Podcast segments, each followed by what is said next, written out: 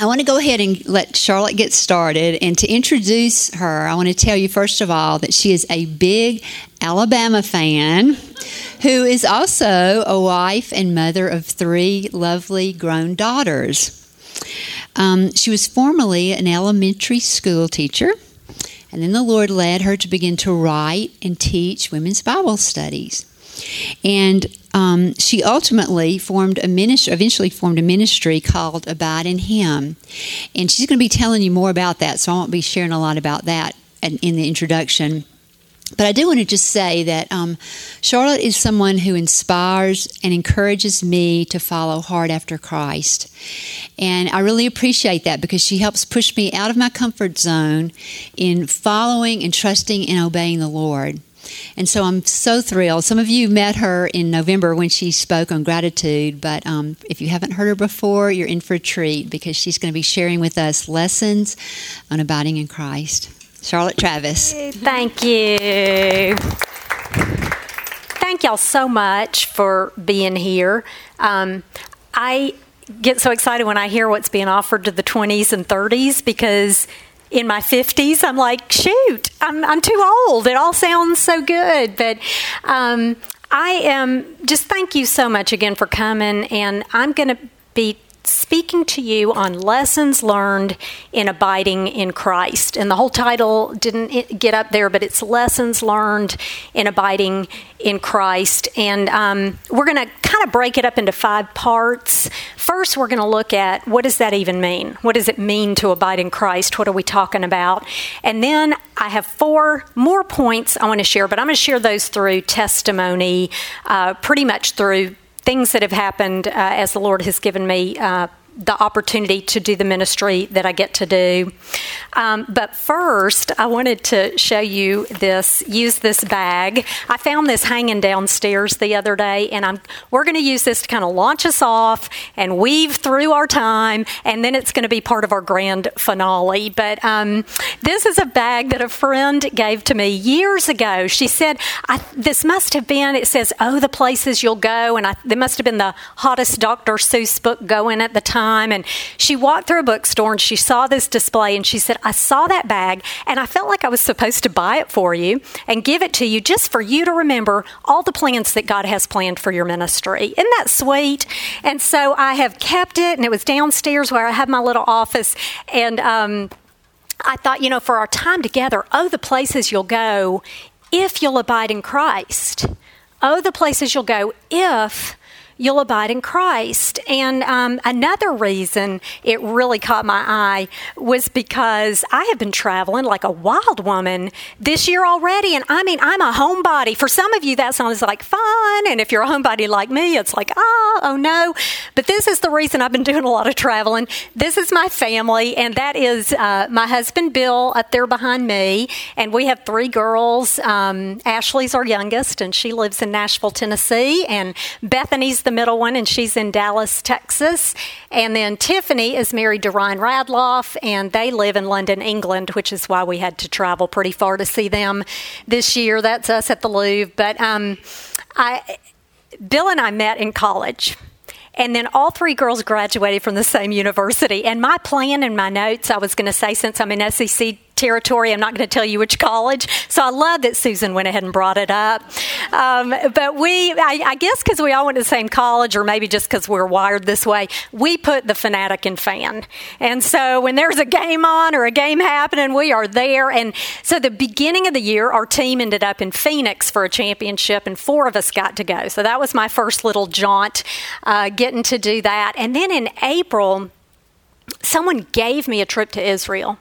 And I got to go and take a friend, and it was such a blessing.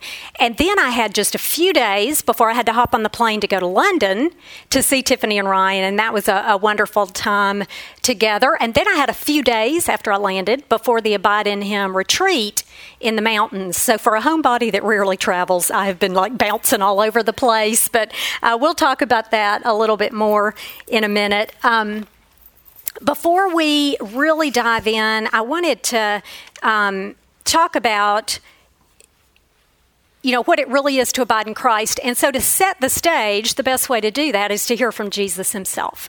So we're going to it's from the the book of John, and it's chapter 15 is where we get this teaching from Jesus. And he has just finished a Passover supper with his disciples, and it's often called the Last Supper because it would be the last supper he would have with them.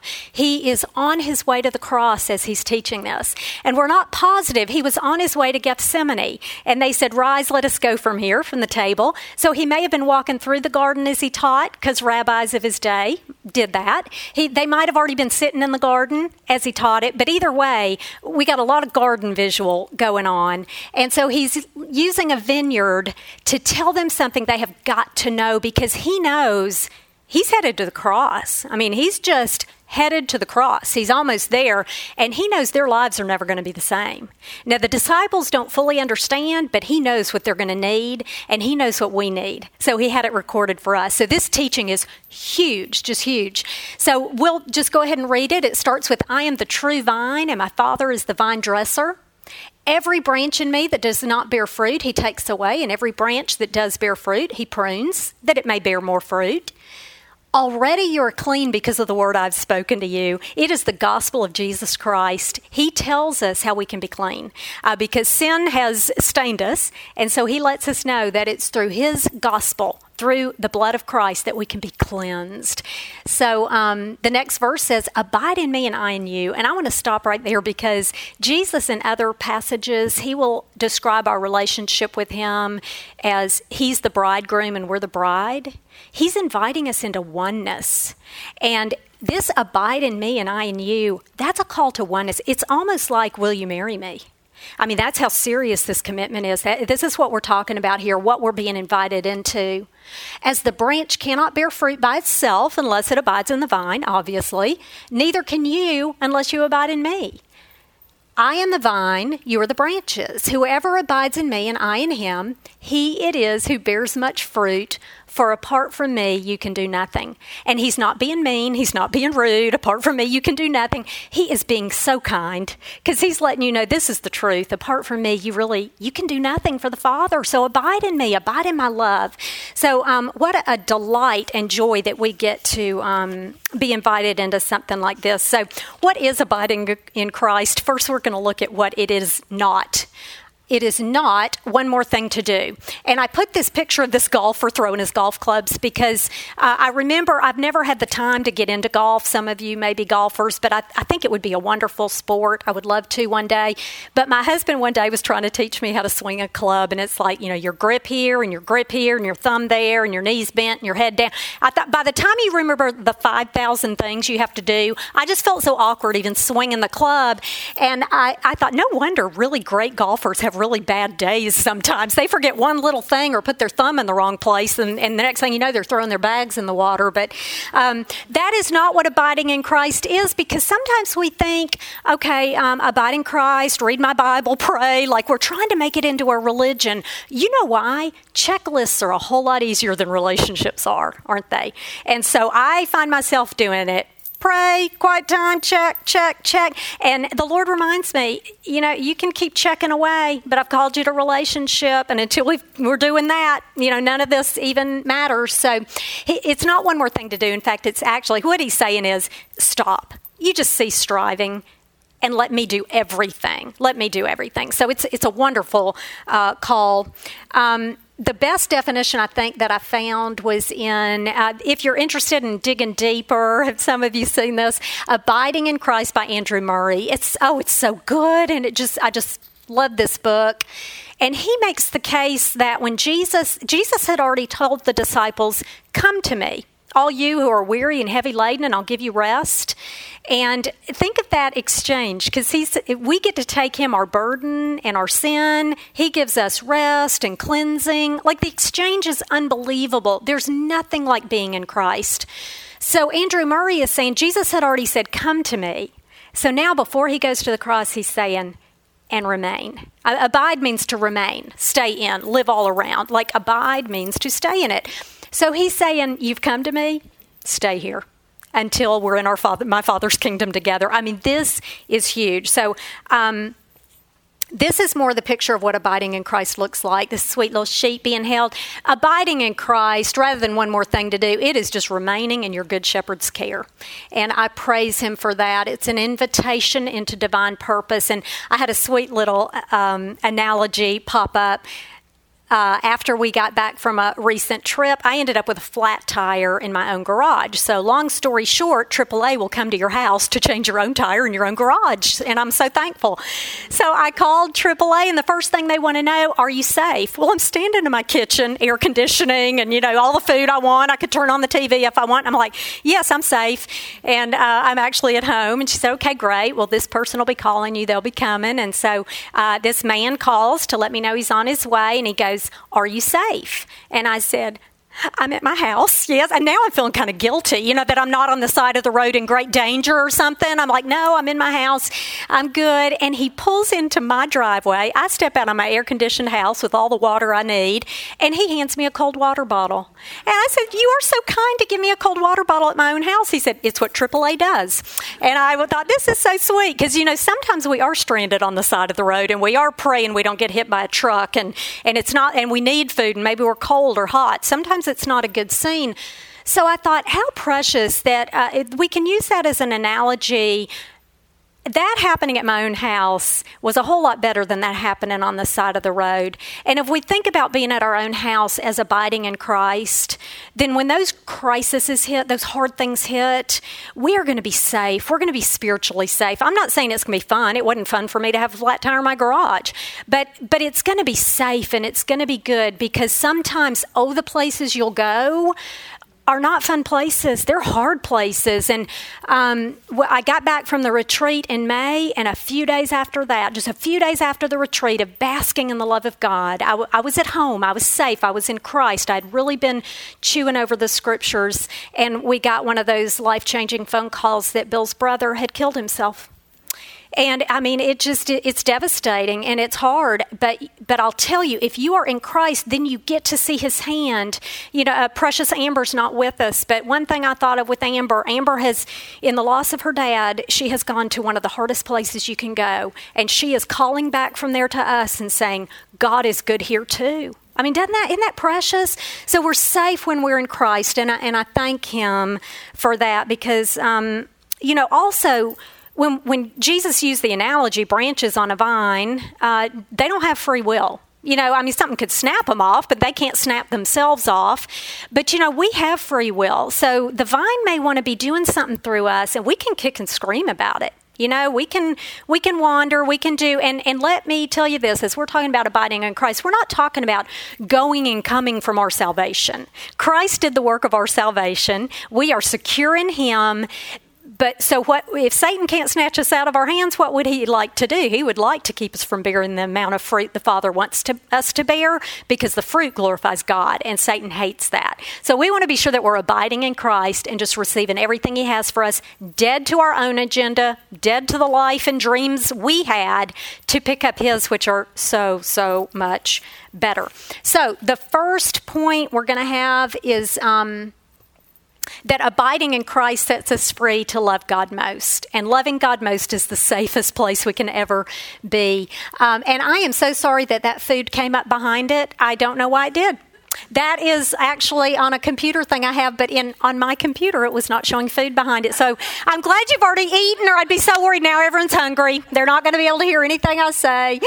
But um, Jesus said in Matthew 22, 37, "You shall love the Lord you, your God with all your heart, with all your soul, with all your mind. And He's telling us how to say stay, stay safe. I'm inviting you to everything. Just love Him most. And so many, many years ago, um, I was just enjoying time with the Lord. And, and when I say this, let me, let me say this.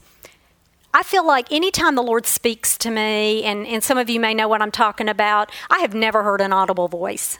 But when I'm reading scripture, He is speaking to me and He's speaking to us. There are those times where sometimes I feel like I, I'll, it's almost like a thought pops in your mind that you just didn't, you, it did not originate with you. Now, be sure it lines up with Scripture because the last thing we want to be doing is listening to the voices in our own head, for goodness sake. I've got mine just flying all over the place. But sometimes a, a thought will go through your mind and it just seems to be the Lord and it lines up with Scripture. And usually it happens to me, I'm not even kidding. Like when I'm cleaning a bathroom, or doing laundry or going to the great usually as i'm going about my own business like the disciples did is when i sense these things but um, i was sitting in a quiet time this time and what went through my mind was the name of your ministry is abide in him. That's what went through my mind. And i knew that didn't come from me. And it's so sweet because i feel like when the lord speaks to us through a scripture or a word or a phrase or whatever sometimes it'll plop in with like just paragraphs of understanding. And i knew what he was saying. He was saying as long as you will abide in me i will be bearing fruit through you whether you ever see it or not and the minute you are not abiding in me, whatever you're bearing, the fruit you're bearing, it's not going to be good for anybody. So it was a precious word and a precious warning. And I, for the life of me, didn't think it meant I would ever have like an official legal ministry. I just thought, you know what? That's the name of all of our ministries abide in him that's how our minister we're all ministers that's how it's to pop out is by abiding in him so that was very dear and then the lord did begin to open up some doors i was getting to write lessons and do some of the things i love to do and teach in his word and I sensed him one day tell me to shut it down, just shut it. And I was so happy. I was so enjoying it. And when I say that, that's because we tend to forget all the frustration and discouragement. You know, a lot of times we forget the negative. There was plenty of that too. But um, I was so sad because I was so loving this purpose he had given me. And I w- remember walking up from the basement, and I felt like he used two scriptures for, to help me understand. And one, if you read the book of Jonah, you can get in there and see more what, what this has to do with. But at one point, a plant comes up quickly, shades Jonah. God allows worms to eat it and it dies. And Jonah, of course, is upset. And God is actually teaching Jonah about compassion. There's a whole lot more to the story. But I felt like the Lord used that as a picture to me. The plant was God's to do with it what he will.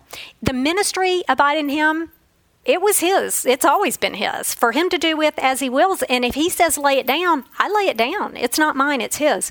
And the other scripture was when Abraham was told to go sacrifice Isaac. Now he knew Isaac was the child of promise. The very thing, Abraham's very purpose of existence, was going to happen through this that that Jesus the Messiah would come through this line and he's being told to lay it down so he obediently goes to lay it down and of course we know God uses it to teach us that He will, it's the Son of God is who will be uh, put on the cross to die for us. But I, it wasn't one of those, a oh, wink, wink, I'll lay it down and you'll raise it back up. You know how we do sometimes. I know what you're saying here. No, I knew what he was saying and I knew what he was teaching me. He had, eh, from the beginning, abide in, to abide in him, that if I will love him most, will be safe and he'll be able to do what he wants to do because only he will receive the glory. And I realized I was beginning to really love the work and really love the purpose. And he was letting me know that will lead you astray. And he, I told him when I, when I understood what he was saying to me, I remember walking up from downstairs and I said, Lord, and I'm sure I had tears in my eyes. And I said, Lord, there is none like you.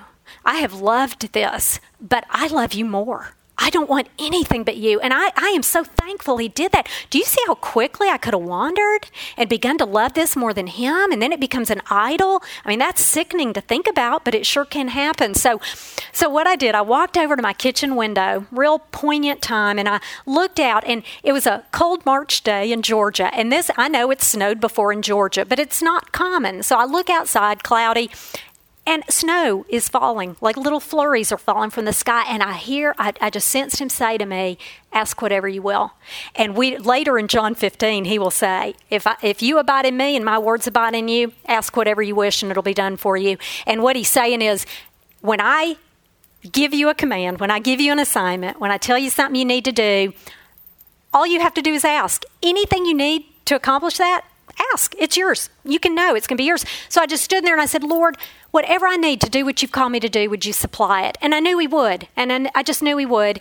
And I felt like He was telling me, uh, to dot the I's and abide in Him uh, with snowflakes. And so the snowflakes remind me of that. And so the logo, this is our logo. And so you see, there's a lot of symbolism in the logo that's a lot of warning, a lot of warning to keep it on track.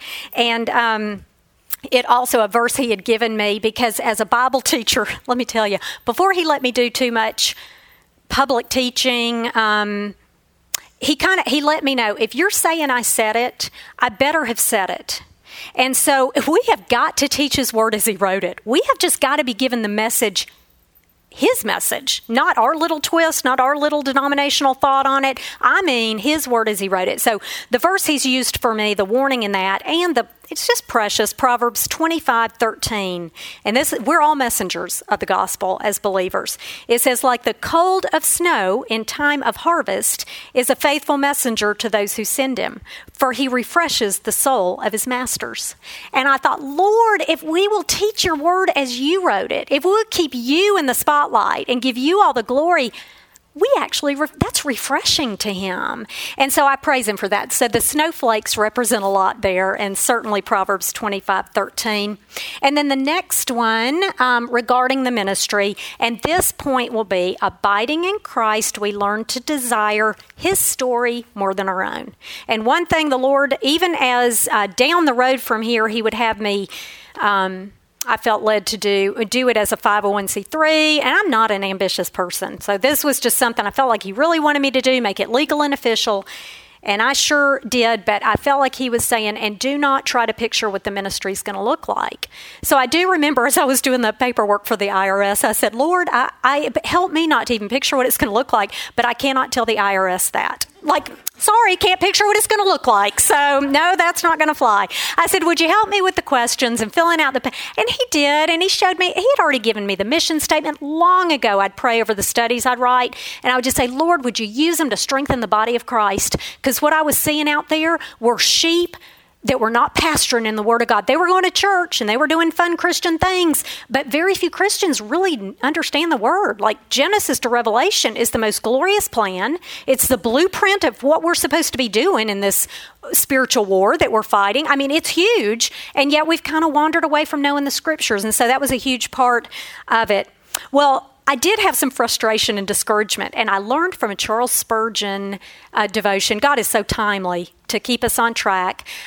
I had this desire that we somehow have a, an arm of prison ministry. I, from at the time I was a little girl, when I would babysit, my parents would let me give my, you know, back then you got like fifty cents an hour. Yes, that's how old I am. And so you know, you'd wow, you you know, go for a, an hour, and, and sometimes boy, they'd give you a whole dollar. You're like, woohoo, yay! So I could give that dime. You know, my parents were teaching me the joy of tithing. I could give my little dime to, and I loved to give it to. There was a prison, an international prison ministry, because as even as a kid, I thought you know, if um, if inmates become believers, they're new creatures. And I, I, anyway, I'll get into that later. But, but it's the same out of prison as in prison. We want to be new creatures in Christ. So I really wanted these studies to be used in the prisons. And I'm telling you, for the life of me, I couldn't get them in there. And it sounds easy, like just to give something for free away. I could not get it in there. So Andrea Shelton, who, oh, the Charles Spurgeon devotion, he said the thing that is um, sometimes God will give you such a passion for something, so fired up about it, and you, for the life of you, can't understand why the doors won't open. Like, but Lord, you keep closing the door, but I'm burning up here. Like, I'm so fired up. And he said, sometimes the Lord will do that so that when the door does open, you will fly right in. You will not be tempted to hesitate. You will not, you will not be slow to obey. You will go. And that is sure what has happened with the prison ministry part because I, I told the Lord, anything that's this passion that is not of you, please take it away. But if it's of you, keep it fired up until you open that door. So, um, Andrea Shelton, who goes to church here, and she has uh, the ministry Heartbound uh, Ministries, which is a an incredible prison ministry where the Lord is working like you can't even believe. And it is just so exciting. So she helped me get in this class that was going to be at Mount Paran right down the street, and it was to get my little prison badge so I could go in and um, go into the prisons and. I thought I would do that. So I get to Mount Paran, I had never been there, and of course it's massive, and the parking deck is massive. So I pull in, and it's roped off. So I go to the next opening of the parking lot and it's roped off. And I go, roped off. I go, finally, I get to one that's not roped off and I pull in and I park and I walk right in the door where the class is. And I felt like the Lord was showing me for life in general and specifically for the prison ministry with Abide in Him, I believed He was telling me I will close doors and close doors and close doors to get you exactly where you need to be. So I have I put it up there. Closed doors bless just as much as open ones. And yet sometimes we don't like the closed doors. I'm telling you, I have learned I'm not going to say I'm happy every time, but I have learned more and more to react to a closed door with joy. Oh Lord, thank you, because you are getting me where I need to be, where we will go right in where we need to be. So I couldn't, still couldn't get them in. And I'd get with a chaplain. It would look like we had found an entrance. No, didn't happen. Well, a few years ago, a couple who knew about the studies knew someone in jail. They ordered the Ezra Nehemiah study and sent it to this person in jail. They shared it with someone else. He wrote me. He was being revived in teaching the word that the Lord had uh, anointed him with before he went wayward. So now he's back with the Lord. He's teaching it in the prison. He's asking for more studies. He's writing me and saying, I felt led to give Esther to so and so. Do you have another? I'm sending them to him. Well, now the men are writing me and they're saying, We want the women to have these. So they give me the address of a woman in. Um, the the women's side and I send it to her. Well, her cellmate starts doing it. She starts writing me, tells me that this woman was doing it. I never heard from her, but she was. She was doing it. She starts handing them out. Now women are writing me from the women's side. I am telling you, I couldn't do it. Almost, yeah, everything God does through abide in Him, He does it in a way that I can't even put my fingerprints on it. I can't even pretend to make up a story that I had anything to do with it. And so since then, someone in Georgia State Prison found out about him. Now they're writing me. One man, I tell you, he is my brother in Christ. This man loves truth, and he's an inmate there, and he is teaching and preaching, and he is just, he's really watching because he said, even among Christian teaching um, that's called Christian. Secular humanism is coming in, and uh, so he he stands for truth. So they twenty two men have the Timothy study that we wrote that is on guarding truth. 22 men in Georgia State Prison. I couldn't get them in there, and God's got them. So then uh, I'll share this. This is not part of my plan, but we found this out this morning. Um, just so many more little stories from that. But this morning, I got to kick off our Ephesians study here at the church. And the Women of Gilgal, it's a recovery center here in Atlanta that I just love. And I'm going to be sharing something from it in just a minute. One of the women who came in from Gilgal, she's there recovering overcoming addiction. She walked up to me after. She said, You're the reason I'm at Gilgal. And I looked at her and I looked at her name tag and I said, Melinda, I got your letter and I still pray for you. She was one of the women that wrote me from Cobb County Jail. And she said, I, I, if I go straight to recovery center, um, you know, I could do that. So I got in touch with Val Cater, who has uh, Women of Gilgal. She told me what to tell her. I wrote her a letter, told her. Uh, we sent her a Colossians study. She said, I was almost finished with Colossians and I was going to order Ephesians next. But in April, they sent her to Gilgal she didn't know I was teaching the class. There we are together. God knew when she wrote me that letter, oh, they're going to love this. In a few months, they're going to be studying together at the table over Ephesians, these two little sisters of mine that love me. Is that just the greatest? I love him. So I, I had nothing to do with that. I mean, that's just what he does. So those he's like, "Are you kidding me? I have a plan for prison ministry. Don't touch it. don't touch it and don't force anything." That's the other thing I'm learning. Don't force anything. Okay, um, the next ones, these come more recently. This, these lessons came while I was writing the study. I love our, our women's ministry. Y'all know I do. Um, when we when we memorized Romans 8, I was so blessed to write a study on that. When I found out we were memorizing John 15, which was the foundation of the ministry, I was so fired up, and I, I, just was so thankful to have the opportunity to write a study on it. So I have finished the study; it's still being edited, but I got the cover from Josh, who does my cover illustrations usually. He sent me this because I said, "Would you somehow?" The name of the study is, you know, a study of John 15, uh, abide in Him. And I said, "Would you?" Somehow get the logo on there, somehow just work the logo onto the cover. So we've got the logo with the little snowflakes and all that on the cover, and I'm, I'm excited. So, um, while I was writing it, the Lord just really uh, worked in my heart. And I actually, the trip to Israel, this is a picture from the trip to Israel, and that is in the old city of David. And I had just finished writing the study. So I'm in Israel, and all I can think about is vines and branches and fruit. And uh, so I took a picture of that vine. And what I want you to look at from that is when Jesus was talking about vines and branches, he wasn't talking about those spindly vines that take over your backyard in like two days. He was talking about these strong, almost like a tree. I mean, these vines, they are, mm, they are something else. So I am the true vine and my father is the vine dresser are, are the points we're going to look at here. So, your point for this one, the third one, abiding in Christ is the best seat in the house uh, because the vine is strong and he provides. If he will, if we will let him do it so that he receives all the glory, it's an it is it is fun. It's an adventure, and I just oh I just have to tell you this was also not in my notes, but Casey Hawley, whom we just love Casey. I am finally, I have had time to pick up her book, and you can see my little bookmark. Um, I can't put it down. Thank you for putting these testimonies for the glory of God in writing. You can get it on, on Amazon. It is it is so faith building. So what hit me was Casey sent me because I'm about to tell you a little testimony about the vine, how the vine does it all, and how the Lord showed me. I've got this. The vine does it all. Casey doesn't know that. I get an email from Casey this week. She said, I can hardly pray for you for the Lord just telling me He's got this. I'm like, oh my goodness, she doesn't even know that is so the Lord. So then I was thinking about her book and, you know, Adventures in Christianity. Oh, the places you'll go. And so her book is very much, it is just abide in Christ and oh, the places you'll go, even the hard places. A lot of hard places in there.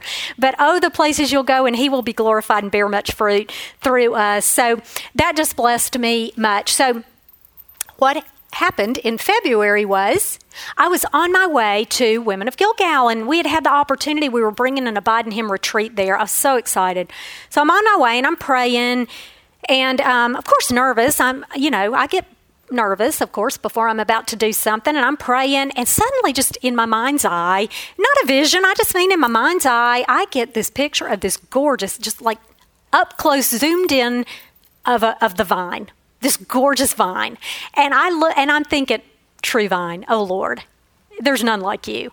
And I just knew all the things I'd just been learning just plopped in my heart that if I would just show up, just obey, just show up, I will do it. I will provide everything you need. I will do it all. God will receive the glory for the fruit because if the Spirit, if the Holy Spirit's not doing it, I've got other things I can do. If the Holy Spirit is not involved in something, I really don't want to bother with it. Religion does not float my boat, but I'm telling you, there's nothing like walking with the Lord. So I get there and I'm kind of excited. You know, I really, the rest of the time, I, I just worshiped Him, just worshiped the true vine, just kind of amazed by Him. Well, we get there and I do not have the right cord for the projector. And it wasn't just happy little pictures to kind of keep me on track. It was like fill in the blanks, some work. It was things we needed for the lesson. But instead of normally, I would be like, oh no, you know, discouragement, frustration, panic. I thought, you knew that. Like on my way, you already knew I didn't have the cord. You knew we weren't going to be, be, able to project the pictures. And it wasn't just to calm me down. I thought, you're about to show me something, aren't you? You're about to do something here. And so I kind of got excited that I'd forgotten the cord. Although, let me assure you, I found the cord for the next day. I did not want to do that again. So I get here and, and I want to share this with you because it plays into part of this the the little booklet on the right, little journal that we had uh, made for the retreat, God's greatest gift. I usually ask an artist friend to do a work, a piece for the retreat, and it'll represent the theme. This year, obviously, God's love. We have got to know the love of Christ. Um, we have got to know the love of Christ uh, to have the fullness of God. And there's warning even when Jesus said uh, in the end times, heart will, hearts will grow cold because of lawlessness. So, as our nation is moving away from the laws of God, you're going to see hearts grown cold. It's, it's not going to be a happy, happy thing. He can bring revival and warm it back up just like that, and we pray that He will. But we need to be prepared, and we need to we need to know the love of Christ. I believe He's calling us to it, to know the love of Christ, so that our hearts are warm and people are going to see that warmth and they're going to want to know Him too. So, um, all that to say, I was going to make God's greatest gift. I asked her to make the G's look like hearts, you know, like artists can do. I can do it in my mind and I can't do it with my hands. And, and so we, I was just going to use that as the cover. And I'm, get, I'm about to finish up making the cover to send in to get it printed. And I, I sensed the Lord say, go look at your notes. Well, almost a year ago, he had been stirring the next year's retreat, and already he's begun to stir some things for next year. I'm so excited. We'll see. But um, I went back and looked at my notes, and he had given me the title loud and clear My Beloved, Come Away with Me, My Love. And it came from. Um, Song of Solomon 2:10 was our focus verse for the retreat. My beloved spoke and said to me, "Rise up, my love, my fair one, and come away." And what happened was that evening, everyone was a trooper. Friday night, we got through without the slides. Some of the women came up and said they were really feeling fired up about Bible study. I was helping them pick out some studies. One in particular, um, really stood out to me. And the next morning, I get there on Saturday morning, and three of the women said, We were not excited about this retreat. And I get it. I'm not a retreat person. Like when the Lord stirs a retreat in me, I'm not a retreat person, but I obey and I go, and I'm glad I went. And so um, they said, We really were not that excited about it. But we, now this is Friday night without the right slides, everyone being a trooper. They said, We woke up this morning so excited to be here. I said, That is the Spirit of the Lord. Thank you for sharing that. That's evidence of the vine, that's evidence that He's doing it. Well, one of the girls, as it turned out, she shared with us, her drug dealer had a drug, and these are women addicted. The name of the drug was My Beloved. So we didn't have the screen, but she had her notebook. And she said, I cannot tell you how that caught my eye. And um, what we did with that, I said, Oh my goodness, this sure wasn't in my notes, but I believe the Lord is exhorting us through you. Jesus is not the only one that says, Rise up, my love, my fair one, and come away. Satan says to us, Rise up, my love, my fair one, and come away. But he is calling us to death and destruction every time. And you know, like this, oh, the places you'll go. Oh, the places you'll go. Oh, the places you'll go if you abide in Christ. But oh, the places you'll go if you abide in something else. And I'll tell you, uh, the the word warns us there is pleasure in sin for a season. Don't be fooled by that. You know, something feels so good. And I'm telling you, this sweet girl, she had written poems to her drug. And she had written poems Heroin, you are my king. Heroin, you are my everything. And she said, I realize if I will plug Jesus in for heroin, they are glorious poems. Jesus, you are my king. Jesus, you are my everything. So, see, Satan wants to plug something else in for Jesus, for that true vine. So, um, so we took that exhortation to be careful of what we're being called away to and be sure that we're being called by the Lord and not by our own flesh and the pleasure of sin. So um, she told me that afternoon, she said, you know, honestly, she's at a Christian recovery center and she, brilliant girl, she had started college at 17 and she said, um, Thursday night, I thought these people that were saying, you know, oh, the Word of God is so good and I love Jesus so much. She said, and I'm going to use her words. She said, I thought they were full of crap because how could you know? How can we really know what's true, which religion is right, whatever? She said, I know. I know now that He is the one, that He is. A, so, what do I do? I forget a cord and the Lord saves somebody. Like, that's what He does. If we'll just obey and show up and do what we believe He's telling us to do, the vine will do it. He will provide. We get the best seat in the house. We get to watch it happen, knowing we had nothing to do with it, and yet we get to watch and see and participate in the kingdom work. So, um, that afternoon, too, I tell you, she blessed my heart because the format of the retreat that I feel like the Lord had given me me is that we um, there are sessions we do, and about three times we go off alone. It's forced alone time, and we go off alone with the same scriptures to hear from him and then come back together to talk about them. And she said when she went away in her alone time with those scriptures, she, she's crying. She said, That's the first time I'd ever prayed to God by myself.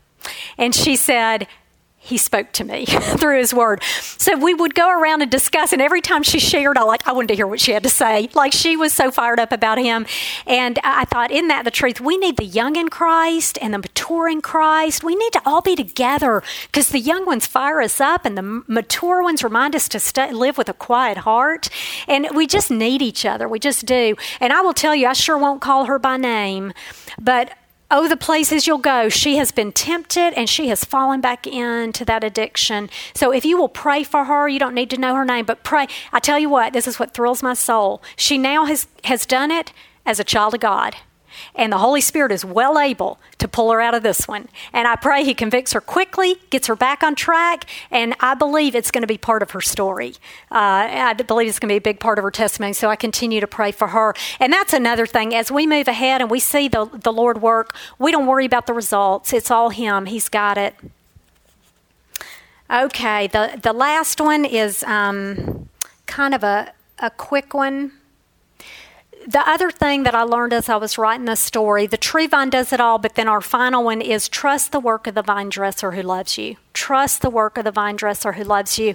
I realized that I had kind of gotten. I, I couldn't even put my finger on it, but it had been there way too long, and I had some pre- people praying for me. It was almost like I couldn't connect to the love of God. It was like, Are you pleased with me? I feel like you're not pleased with me. And yet, he was showing me through confirmation that that he was continuing to work because I told him I don't want this to mess with the ministry. Like I sure don't need to be teaching if that's going to affect the teaching, Lord. We got to get this nailed down. So I'd get with him and, and I knew he loved me and, and yet it just seemed like this plague of something. And this is what I know. Once we cry out to him, he's already begun to work on it. So once I cry out and go, Lord, I cannot put my finger on this plague of like I, I don't know your countenance toward me. Because here's the thing a person could walk up and go no charlotte you're fabulous. He's he's pleased with you. You're good. And i'll tell you people i even had someone email and just say i felt like the lord told me to, to let you know he's pleased with you. That would come in and i would still be like but something's not right. Something's not right. And so, um, how good is He to keep us and watch us? I'm crying out to Him. He's doing the work. He's going to show me. He's going to bring me to where I need to be. Well, I get in the study. I start studying what the vine dresser does. And I think sometimes because it says, you know, the vine dresser, He's pruning, you know, so we'll bear more fruit. I think we get this picture that God is like wandering around with these giant trimmers, like just looking for something to hack off. You know, that's all, that's what He's doing. And what's actually happening is when you study what a vine dresser does. In Jesus' time, and maybe still today, I don't know, they would often have this tower so the vine dresser could watch for predators. The vine dresser usually lived in the tower, right on the grounds. He would watch the branches closely, make sure they weren't getting pests. He's working the soil, he's watering, he's planting, he's planting, he's doing. I mean, he is so busy. And the Lord showed me, you have begun to picture the work you enjoyed doing, yes, the work I'm allowing you to do, yes, like I do all my children. You're enjoying it, but you have begun to picture me as the God watching over to see if you're doing it right. Like, God, I'm working. Are you pleased with me? Like, I'm working. Here I am. Are you pleased? And He said, I'm doing all the work. I'm doing all the work. All you have to do is gaze at me. You just gaze at me. You love me. I love you. I'm doing all the work. And it just, I cannot, I was set free. I didn't even realize I had wandered there in my attitude and my thinking. And so now I get so excited. I'm just enjoying his work. I'm just enjoying him. And so that was a huge, huge uh, set free kind of thing for me. And then uh, the last thing I just want us to look at look at this gorgeous picture in John 15, 8, he would go on and say, By this my Father is glorified, that you bear much fruit and so prove to be my disciples. Have you ever been afraid the Lord might just bear so much fruit that people think you're fabulous? It's not going to happen, trust me. It's not going to happen. Don't worry, don't worry. And does he want us bearing much fruit? Yes. Why? It glorifies God. I mean, this is all about Him, all about Him. So look at this picture. See that glorious fruit? That is one healthy vine, wouldn't you say? That is a healthy vine right there. I got to say, the vine dresser is out of control. Whoever the vine dresser is on that vine knows what he's doing. He's skilled, he does his work, he doesn't miss a thing, he's out of control. Now, look at the branches. Can you even tell which branch is bearing which fruit? You really can't. The branches are just there. And yes, that is how the fruit is borne, but you can't you can't tell which is which. And I love that. That's why he's calling for unity in the body of Christ because it is just as important to me that Susan bears much fruit, Vicki bears much fruit, all of you bear much fruit as much as I want to bear much fruit because he's the only one that's going to be seen. And so that means that we don't have to live like the world where we're tearing others down to make sure we look good. No, we're done. Our lives are dead in Christ. I mean, we're dead in Christ and we have become new in him. Our lives are in Christ. So now we are all, I mean, it's important. Casey, what do you need to bear much fruit? You know, Linda, what do you need? Everybody, we are watching each other make sure, are you good? Are you good? Like we want to bear much fruit so our Father is glorified. So, um, our uh, grand finale is this. Um, Oh, the places you'll go if you abide in Christ. Well, when Renee gave me, she's also on the board, when she gave me this um, many years ago, I looked at it and I was blown away because it looked so much like the Acts study that we already had out. And if you look at it, I'd asked Josh to do a, a kingdom look, you know, a kingdom up on a hill, big, I want a green hill and a kingdom. Well, you see that on this, the little balloon is going up this green hill to the, to the castle. And um, then even, do you see the little blue balloon down here? Like there's a little blue circle on that. Do you see the blue circle up there? I was just, I thought that is just kind of interesting to me. And so um, to close this out, this uh, cover was inspired because the Lord, I, I, felt like He wanted me to study the book of Acts to see what is true kingdom building, what really glorifies our Father, what really builds builds up the stones that are already saved, and and allows Him to bring in other stones. He's doing the saving, and we want to build them up when they get there. So, what is true kingdom building? So that's what that one's about. Well, it's from this many years ago. I was sitting. The, one of the girls was young, and she was at the dentist office, and I'm sitting in the dentist you know, the waiting room of the dentist's office. And I felt like the Lord gave me this writing. And it is one of my favorite, favorite writings. I like to just pull it out and, and get fired up about what we have to look forward to because not only, oh, the places you'll go, hard or not, uh, this side of eternity with your Savior, but we are on our way to the glorious kingdom. I mean, I don't know. We've got a vapor of a life. If I live to be 100 or 120, it's still going to be a blink of an eye, and I'm going to be there with them. So whether it's today or way down the road, we are headed to eternity, to this eternal kingdom beyond our wildest dreams. So I am going to read this as we close out, and then I'll pray and we'll listen to a song. So you feel free if you're comfortable closing your eyes. If you don't want to, don't. But I want you to picture this scene as we think about our eternal kingdom. Imagine in the distance a shining city on a hill. There is safety only within its walls. You desire that safety under the rule of the kindest, most powerful king who wants only good for his people. Imagine that you've received what you know is the greatest gift in existence entrance into this kingdom. More than even its safety and beauty, you burn with love for the good king that rules here. In fact, all who dwell in the city share one thing an indescribable love and allegiance for a king who has made his kingdom beyond their wildest dreams. He holds the heart and affection of every citizen because they freely gave it to him. You catch your breath as you enter the gates, the greenest grass you've ever seen against the bluest sky. The trees on the mountains in the distance make a glorious display. You see a painter nearby with his easel set up. A horseman of great skill rides by, enjoying the wind in his face. You know their obvious joy is that they perform their gifts and talents for the pleasure of the king they love so much. There was a time when a wicked enemy battled them and clouded their gifts in hopes that they would not glorify the good king with whom he chose to make war. He, in fact, wanted to be king and bring every citizen into cruel bondage under his rule. However, the king who helped them battle him has now fully destroyed him, and the people are free to be all they were created to be and bring pleasure to this glorious king. You join in with a joy you never imagined, as almost constantly the people can't help but cry out, Blessing and honor and glory and power to him who sits on the throne. There is no way to describe the scene as the king who gave all so the people could share in his kingdom, walks among you. Every tear has been wiped away, and the Lamb leads you to living waters, living fountains of water. And you're so glad that you believed him when he told you before that his name will be called Wonderful, Counselor, Mighty God, Everlasting Father, Prince of Peace. Of the increase of his government, government and peace, there will be no end. Because as he told you during the battle, we, like sheep, had gone astray. We had turned everyone to his own way, but the Lord had laid on him the iniquity of us all.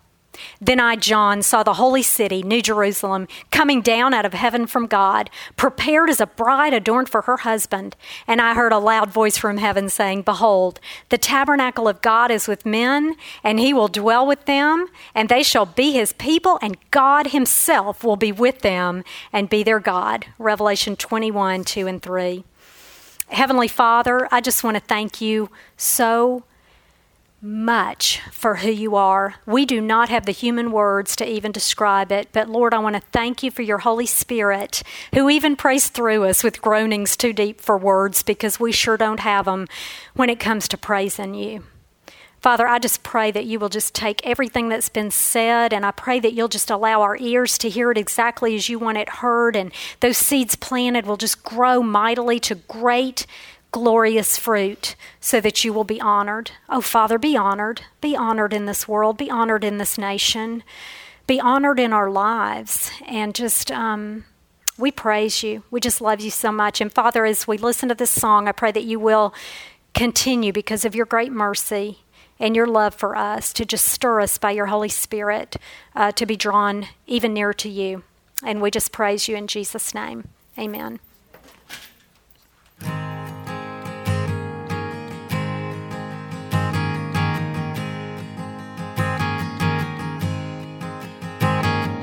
Marvelous, wonderful, infinite God, author of all that is good.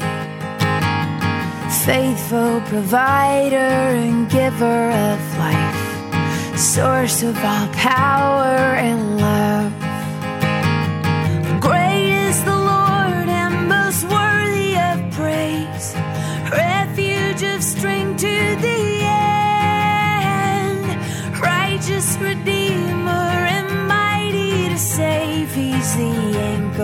Hope for the souls of men. gracious, compassionate, merciful God, radiant, holy delight, beautiful Father, victorious Son, source of unchangeable light. Great is the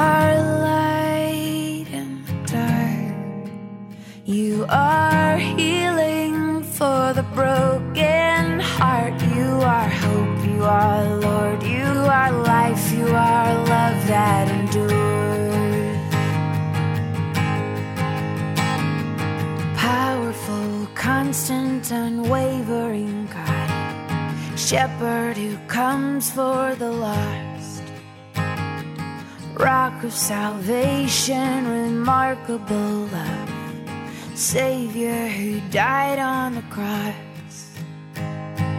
Great is the Lord and most worthy of praise, refuge of strength to the end, righteous Redeemer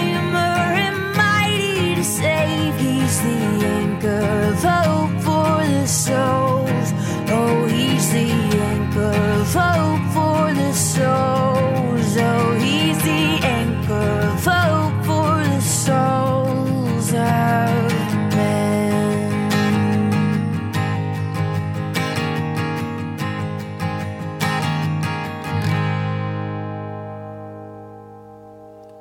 Amen. Amen. Can I mention about Ellie Holcomb, or is that? Oh, good. Y'all, that Ellie Holcomb, one of my favorites. She's going to be the speaker at the Tees this year. Do you? I. That is exciting. I'm like, oh my goodness. So yeah, that's exciting. And uh, you know, as as we finish up and as y'all head into your discussion, one thing I just feel kind of pressed to to make sure is clear. The Lord is working on me with um, less self. Uh, we live in a narcissistic society, and the Lord has shown me you may not be as narcissistic as maybe that person. Maybe you are, but but we still uh, when you're in a narcissistic society, you don't even realize how into self you are. And so he has been really uh, pruning, and I've asked him to on these things. But a friend of mine said one time, she was reading Isaiah 58, and she said, um, It says, break every bond. She said, Lord, would you just break every bond, break anything I'm in bondage to, even if it hurts? And that has rung in my ear since she said it. So I'm asking the Lord, Lord, even if it hurts, you know, if we're exercising, feel the burn, then it doesn't, it's not fun, fun, fun, but we know something's happening there. So if he's actually going to be pruning us, yeah, it might hurt. I might say, ouch, not that thing. I didn't want to lose that thing, but I, I'm trusting him it's worth the ouch. Anything he's telling me to give up to walk more closely with him, it's going to be so worth it, and it'll just strengthen us in the end. So, okay, y'all enjoy your discussion time. Thank you.